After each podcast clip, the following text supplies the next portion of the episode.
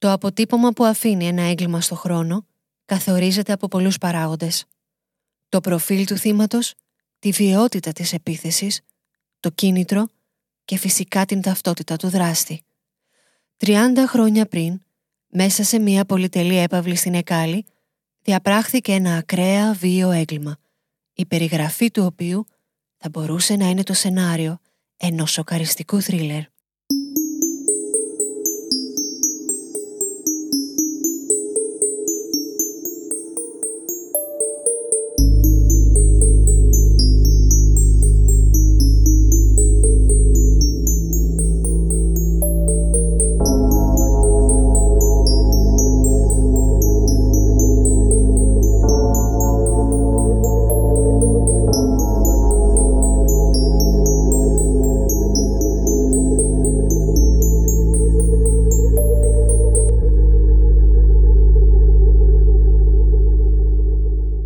Γεια σας, είμαι η Αθηνά και σας καλωσορίζω σε ακόμα ένα επεισόδιο αυτού του podcast που αφηγείται αληθινές ιστορίες εγκλημάτων που έγιναν στην Ελλάδα. Αν και όλα τα επεισόδια που σας αφηγούμε εδώ μιλάνε για εγκλήματα κατά της ζωής, αυτή η ιστορία περιέχει ιδιαίτερα βίαιες περιγραφές για τις οποίες θα ήθελα να σας προετοιμάσω. Η εταιρεία Χρυσαφίδης ΑΕ εμπορεύεται βιομηχανικά ήδη από την εποχή που δημιουργήθηκε το 1882. Το 1991, η ιδιοκτήτης αυτού του εργοστασίου, αλλά και άλλων εταιριών με συνολικό ετήσιο τζίρο 600 εκατομμυρίων δραχμών, ήταν ο 48χρονος Μιχάλης Χρυσαφίδης. Στις 18 Ιουνίου του ίδιου έτους, ημέρα Τρίτη, η ώρα περνά, αλλά ο Χρυσαφίδης δεν εμφανίζεται στο γραφείο του στο εργοστάσιο. Οι υπάλληλοι παραξενεύονται – καθώς ο βιομήχανος οφείλει την επιτυχία του στη συνέπειά του ως προς την εργασία του και τον αυστηρό του προγραμματισμό και σήμερα δεν έχει ενημερώσει κανέναν για την απουσία του. Κάποια στιγμή μέσα στην ημέρα, ένας από τους συνεργάτες του παίρνει την απόφαση να αναζητήσει τον Χρυσαφίδη, οπότε και καλεί στο σπίτι του. Η οικογένεια Χρυσαφίδη είναι πολύ ευκατάστατη και διαμένουν σε μια βίλα στην περιοχή της Εκάλης. Το τηλέφωνο που χτυπά σηκώνει ο εσωτερικός οικιακός βοηθός που διαχειριζόταν το μεγάλο σπίτι. Ένας άνδρας 28 ετών από την Μπαγκόγκ της Ταϊλάνδης με το όνομα Πρασέρτσερ του Ασάνα.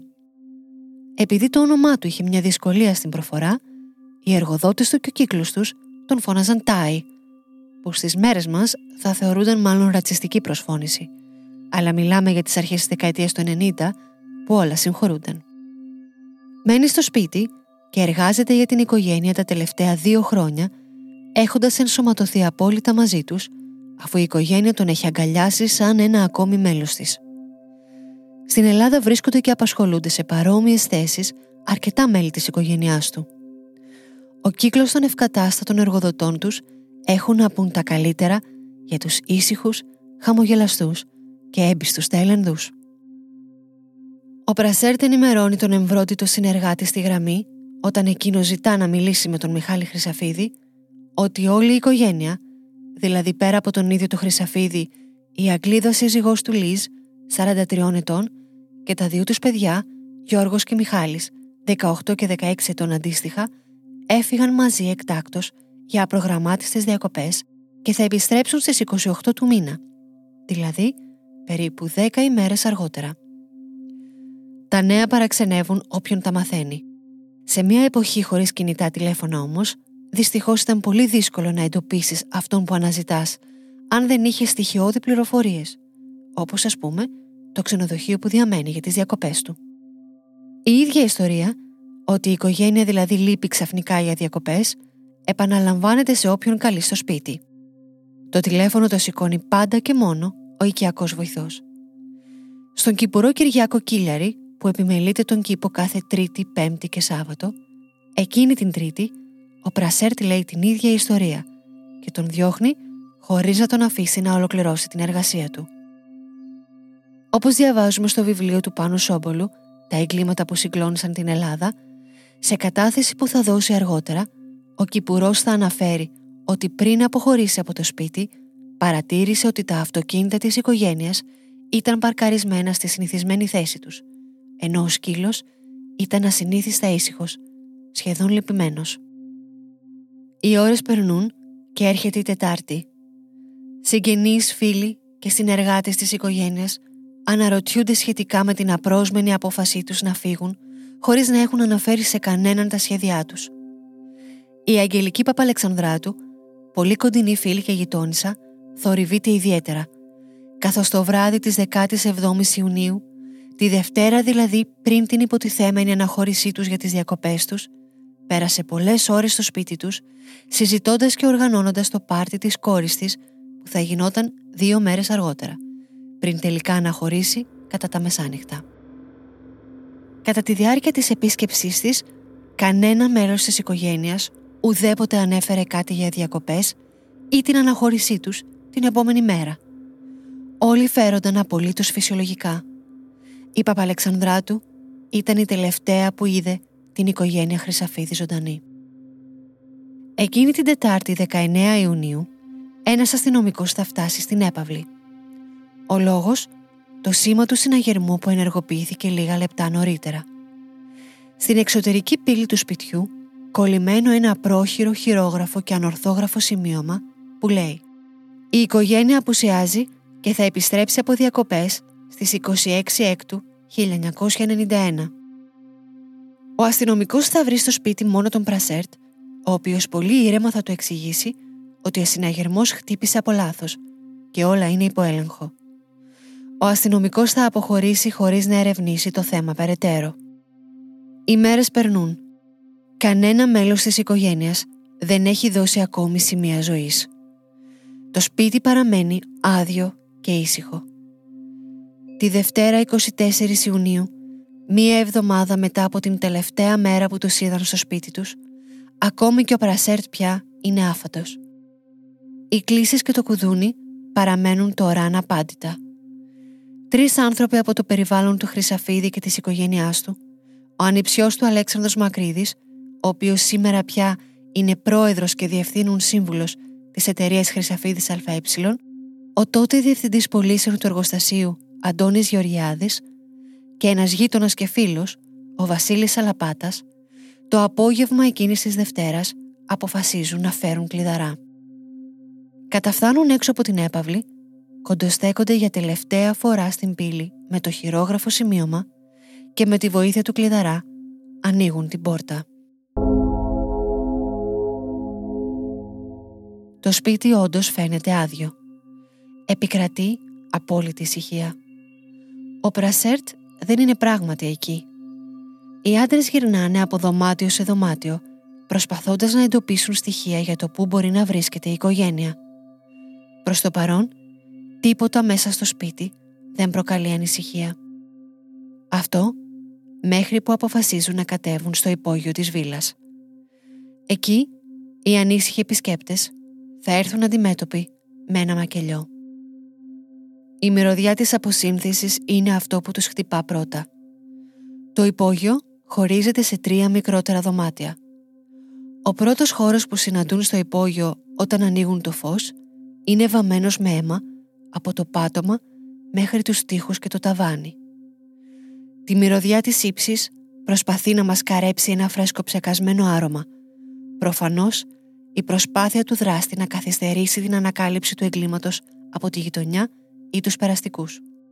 Στο έδαφος, ένας όγκος σκεπασμένος με κουβέρτες και πετσέτες. Κάτω από τα σκεπάσματα, μπρούμητα, βρίσκεται το δολοφονημένο σώμα του 16χρονου Μιχάλη. Είναι δεμένος χειροπόδαρα και φημωμένος με ένα κομμάτι από σκισμένο πουκάμισο. Το σώμα του παιδιού είναι παραμορφωμένο και καλυμμένο με αίμα. Ο μαθητής Λυκείου έχει δολοφονηθεί με μία βαριοπούλα.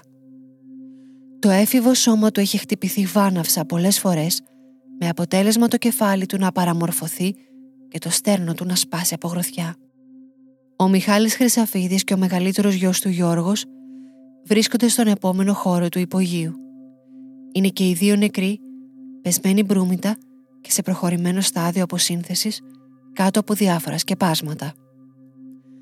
Ο 18χρονος Γιώργος έχει τα χέρια και τα πόδια του δεμένα με το ίδιο νάιλον σκηνή που ήταν δεμένος και ο αδερφός του. Το σώμα του είναι κατακρεουργημένο από τσεκούρι. Ο Μιχάλης Χρυσαφίδης κοίταται δίπλα του. Εκείνος είναι δεμένος μόνος στα χέρια, νεκρός από τα χτυπήματα μιας αξίνας και τα τρία θύματα φορούν τα ρούχα τους. Στο τέλος του υπογείου, ο Αλέξανδρος, ο Αντώνης και ο Βασίλης θα συναντήσουν τη μητέρα.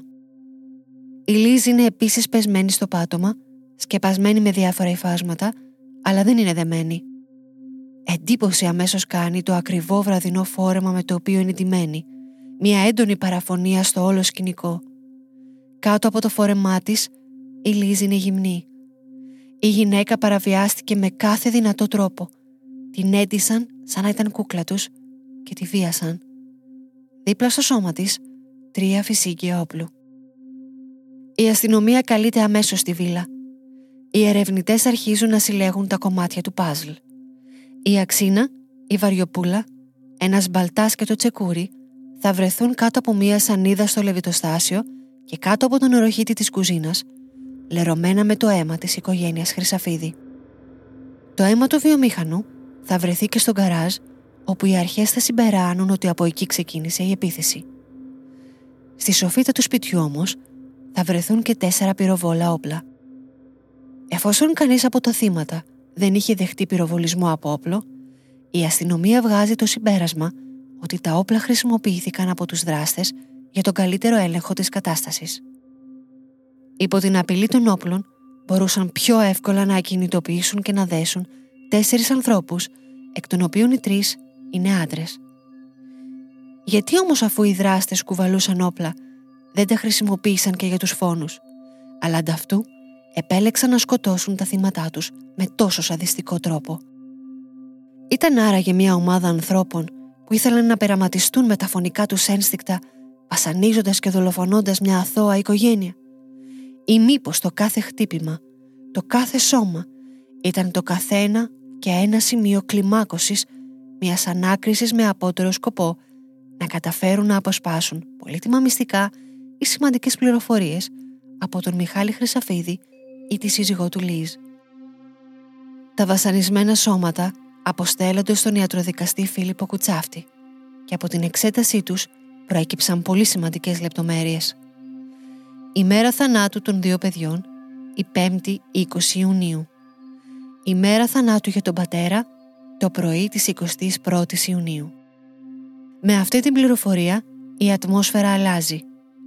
Η ήδη τραγική είδηση για τη δολοφονημένη οικογένεια παίρνει μια καινούρια πιο σπαρακτική τροπή.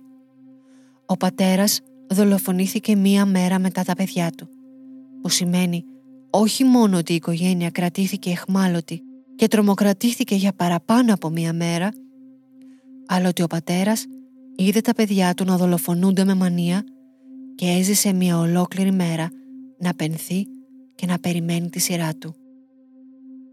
Ο πόνος όμως, για όσους γνώριζαν την οικογένεια, δεν τελειώνει εκεί.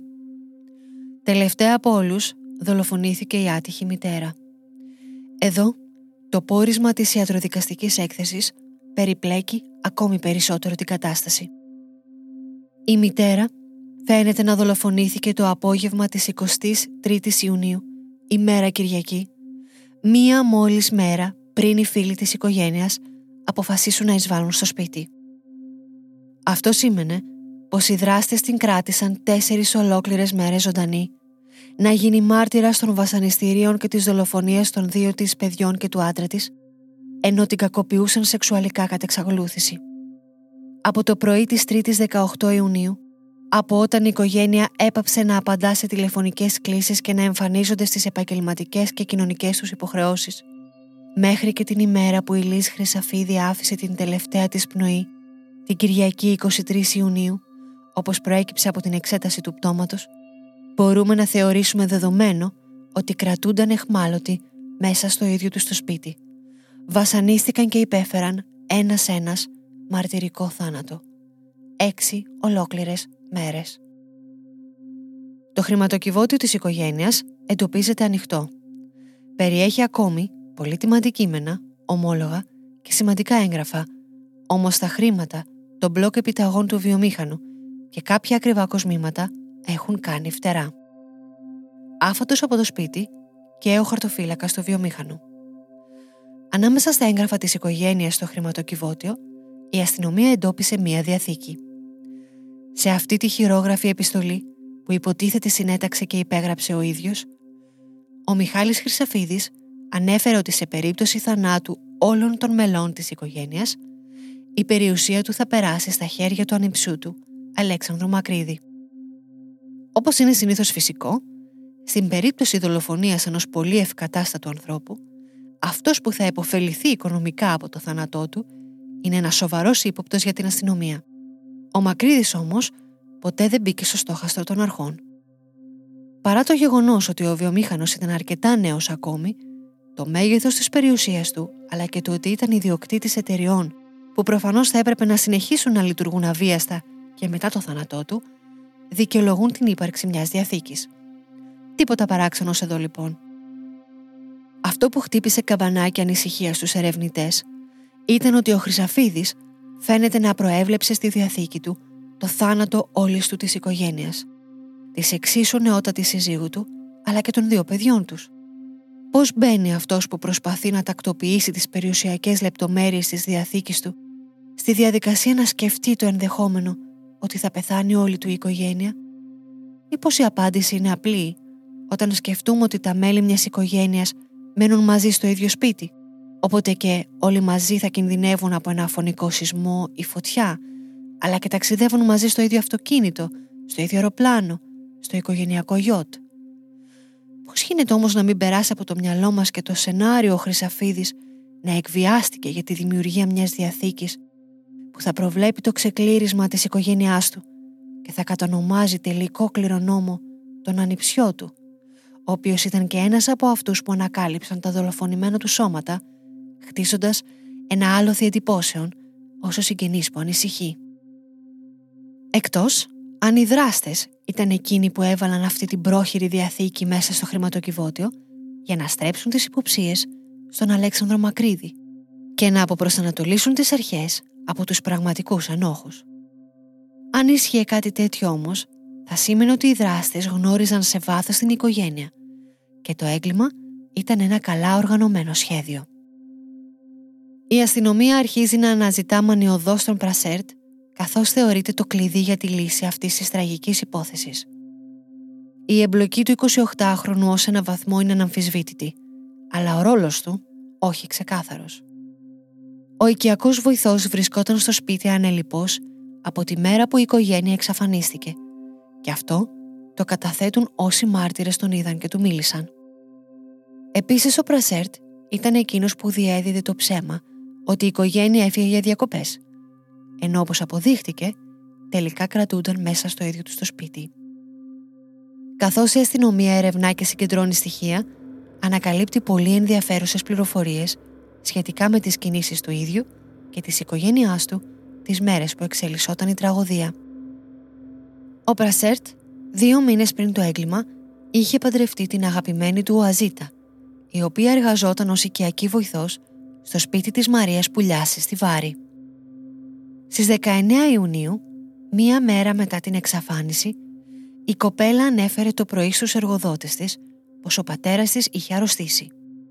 Έπειτα, πήγε να συναντήσει την πεθερά της, που εργαζόταν στην οικία του πρέσβη της Αιγύπτου. Όταν τη συνάντησε, της είπε τα δυσάρεστα νέα κλαίγοντας και ότι επιθυμεί να τον επισκεφτεί. Έτσι οι δύο γυναίκες έφυγαν μαζί και έκλεισαν αεροπορικά εισιτήρια για το ζευγάρι, την Ουαζίτα και τον Πρασέρτ. Αργότερα την ίδια μέρα επισκέφτηκαν και τη θεία του Πρασέρτ. Η μητέρα του της είπε ότι και ο δικός τους πατέρας είναι πολύ άρρωστος και προτείνει να ταξιδέψουν τελικά όλοι μαζί στην Ταϊλάνδη. Η θεία παραξενεύεται και αμέσως τηλεφωνεί στο σπίτι για να μάθει τι συνέβη στον πατέρα της. Το τηλέφωνο θα απαντήσει ο ίδιος και θα της πει πως αισθάνεται περίφημα. Ό,τι εξήγησε και ανέδωσε η Ουαζίτα όταν αποκαλύφθηκε το ψέμα, δεν άλλαξε το γεγονός ότι η πεθερά της θα επιστρέψει στην οικία του πρέσβη και θα ζητήσει από τους εργοδότες της να της δανείσουν χρήματα για τα εισιτήρια που θα επέτρεπαν στην ίδια και την αδερφή της να ταξιδέψουν άμεσα στην Μπαγκόγκ. Και έτσι θα γίνει, οι τέσσερις τους τώρα, ο Πρασέρτ, η γυναίκα του Ουαζίτα, η μητέρα του και η θεία του, ήταν έτοιμοι να εγκαταλείψουν την Ελλάδα. Ό,τι υπόθηκε ήταν αρκετό για να αποφασίσουν σε λίγα λεπτά ότι αξίζει να εγκαταλείψουν τις ζωές που είχαν χτίσει για πάνω από μία δεκαετία στη χώρα μας. Σε άρθρο της Άννας Μαρία Κέκα για το documenta.gr διαβάζουμε ότι η Μαρία Πουλιάση, η εργοδότρια της Ουαζίτα, κατέθεσε στις αρχές ότι η κοπέλα της φάνηκε διαφορετική τις μέρες πριν εξαφανιστεί. Ήταν υπερβολικά ταραγμένη και αφηρημένη. Με προβλημάτισε, γιατί όσο την ήξερα ήταν πάντα χαρούμενη, ευγενέστατη και τυπική. Την Παρασκευή το πρωί ξύπνησα και δεν τη βρήκα στο σπίτι. Τη Δευτέρα, αφού δεν είχε επιστρέψει ακόμη, κοίταξα στο δωμάτιό της. Είχε αφήσει όλα τα χειμωνιάτικα ρούχα της, αλλά είχε πάρει τα προσωπικά της αντικείμενα. Το άλμπουμ με τις φωτογραφίες, αλλά και τα καλοκαιρινά της ρούχα. Αυτή η βιαστική φυγή δεν αφήνει και πολλά περιθώρια αμφιβολίας για την εμπλοκή του Σερτουασάνα και της οικογένειάς του στην υπόθεση. Το πρόβλημα για την αστυνομία όμως είναι ότι η οικογένεια από την Ταϊλάνδη θα επιβιβαστεί στην πτήση τους στις 21 Ιουνίου του 1991, στις 5.40 το απόγευμα, δύο μέρες πριν δολοφονηθεί η Λίζ Χρυσαφίδη. Το πάζλ δεν μπορεί να ολοκληρωθεί καθώς τα στοιχεία περιπλέκουν διαρκώς την υπόθεση. Ήταν και ο Πρασέρ τεχμάλωτος των δραστών, που τρομοκρατήθηκε για να παραμείνει συνεργάσιμος και να απαντά σε κλήσεις και κουδούνια, κερδίζοντας τους δράστες χρόνο μέσα στο σπίτι. Του επέτρεψαν να ζήσει με την προϋπόθεση να φύγει άμεσα για τα Ελλάνδη και να μην γυρίσει ποτέ. Ίσως έτσι εξηγείται το γεγονός ότι προσωπικά του έγγραφα και αντικείμενα έμειναν πίσω στην οικία Χρυσαφίδη όταν εκείνος εγκατέλειψε βιαστικά την Ελλάδα. Παράξενο όμως οι δράστες να δολοφόνησαν χωρίς σύκτο μέχρι και ένα έφηβο παιδί, αλλά να αποφάσισαν να αφήσουν τον οικιακό βοηθό να φύγει χωρίς να τον πειράξουν. Τόσες ευκαιρίες άλλωστε δόθηκαν η μία μετά την άλλη στον Πρασέρτ να μιλήσει, να ζητήσει βοήθεια, να ψιθυρίσει σε κάποια από τα τηλεφωνήματα, να κάνει σινιάλο στον Κυπουρό ή στον αστυνομικό που στις 19 Ιουνίου ήρθε για να ελέγξει το συναγερμό που χτύπησε. Ακόμα και η Ουαζίτα θα είχε την ευκαιρία να πάει στην αστυνομία αν όντως ήταν και εκείνη θύματα στην υπόθεση. Χωρίς αμφιβολία, ο Ταϊλανδός εμπλεκόταν με άλλο τρόπο στο έγκλημα. Ίσως έφυγε με την οικογένειά του από την Ελλάδα όταν πήρε αυτό που ήθελε και άφησε τους υπόλοιπους συνεργούς του να αποτελειώσουν τη Λίζ με το πεδίο ελεύθερο να κάνουν ό,τι θέλουν στο ανυπεράσπιστο σώμα της. Η ημέρα που ο Πρασέρτ και οι υπόλοιποι έφυγαν από την Ελλάδα, η 21η Ιουνίου, ήταν και η ημερομηνία που ο ιατροδικαστής όρισε ως ημέρα θανάτου του Μιχάλη Χρυσαφίδη. Άρα ο βιομήχανος ήταν και εκείνος ακόμη ζωντανός. Ή ήταν ο φόνος του που καθόρισε και τη φυγή των Ταϊλανδών. Τι ήταν όμως αυτό που αναζητούσαν οι δράστες; Το όχι και τόσο εντυπωσιακό περιεχόμενο του χρηματοκιβωτίου ή κάτι άλλο; Τι ήταν μέσα στο χαρτοφύλακα του Χρυσαφίδη; Αν το κίνητρο ήταν η ληστεία, γιατί τα πράγματα πήραν μια τόσο σαδιστική τροπή; Γιατί χρειάστηκε η μητέρα του Πρασέρτ να ζητήσει ιδανικά από τους εργοδότες της για την αγορά των αεροπορικών εισιτηρίων και δεν πλήρωσαν με τα χρήματα που απέσπασαν από το σπίτι, αν όντως αυτό συνέβη. Ποια είναι η ταυτότητα των υπόλοιπων δραστών; Τέσσερα όπλα σημαίνει και τέσσερις δράστες; Τι ήταν αυτό που έκανε το συναγερμό να χτυπήσει στις 19 Ιουνίου, αν ο Πρασέρτ ήταν συνεργός μέσα στο σπίτι και θα μπορούσε να δώσει πρόσβαση σε οποιονδήποτε χωρίς να χρειάζεται να παραβιαστεί κάποια είσοδος; Η ελληνική αστυνομία αποστέλει αμέσως σήμα για τον εντοπισμό του Σερτουασάνα στην Ταϊλάνδη. Αν και ο ύποπτος εντοπίζεται όντως στη χώρα, οι αρχές της Ταϊλάνδης δεν προχωρούν σε καμία ενέργεια. Η αστυνομία ενημερώνει πλήρως για τα στοιχεία που έχουν εναντίον του για τη σφαγή στην Εκάλη, αλλά η απέναντι πλευρά αρνείται να εκδώσει τον ύποπτο. Ανώτατη αξιωματική της αστυνομίας της Ταϊλάνδης και η εισαγγελική λειτουργή κατέφθασαν μετά από εκκλήσεις της ελληνικής αστυνομίας και το 1993 αλλά και το 1995 και τους δόθηκε πλήρης πρόσβαση στο φάκελο της υπόθεσης. Παρά τα σοβαρά στοιχεία που τους παρουσιάστηκαν σχετικά με την εμπλοκή του Πρασέρτ στη μεγάλη αυτή υπόθεση, οι Ταϊλανδοί αξιωματικοί δεν πίστηκαν να συνεργαστούν για άλλη μια φορά. Πλέον σήμερα το έγκλημα έχει παραγραφεί, καθώς πέρασε το όριο των 20 ετών χωρίς κάποιος να οδηγηθεί στη δικαιοσύνη. Παραμένει ένα ανεξιχνίαστο μυστήριο. Οι ένοχοι που δολοφόνησαν τα παιδιά και τους γονείς τους τόσο βάναυσα κυκλοφορούν ανάμεσά μας. Η αγαπημένη σειρά «Κόκκινος κύκλος» βάσισε το επεισόδιο του 2000 ο επισκέπτης στην τραγική αυτή ιστορία.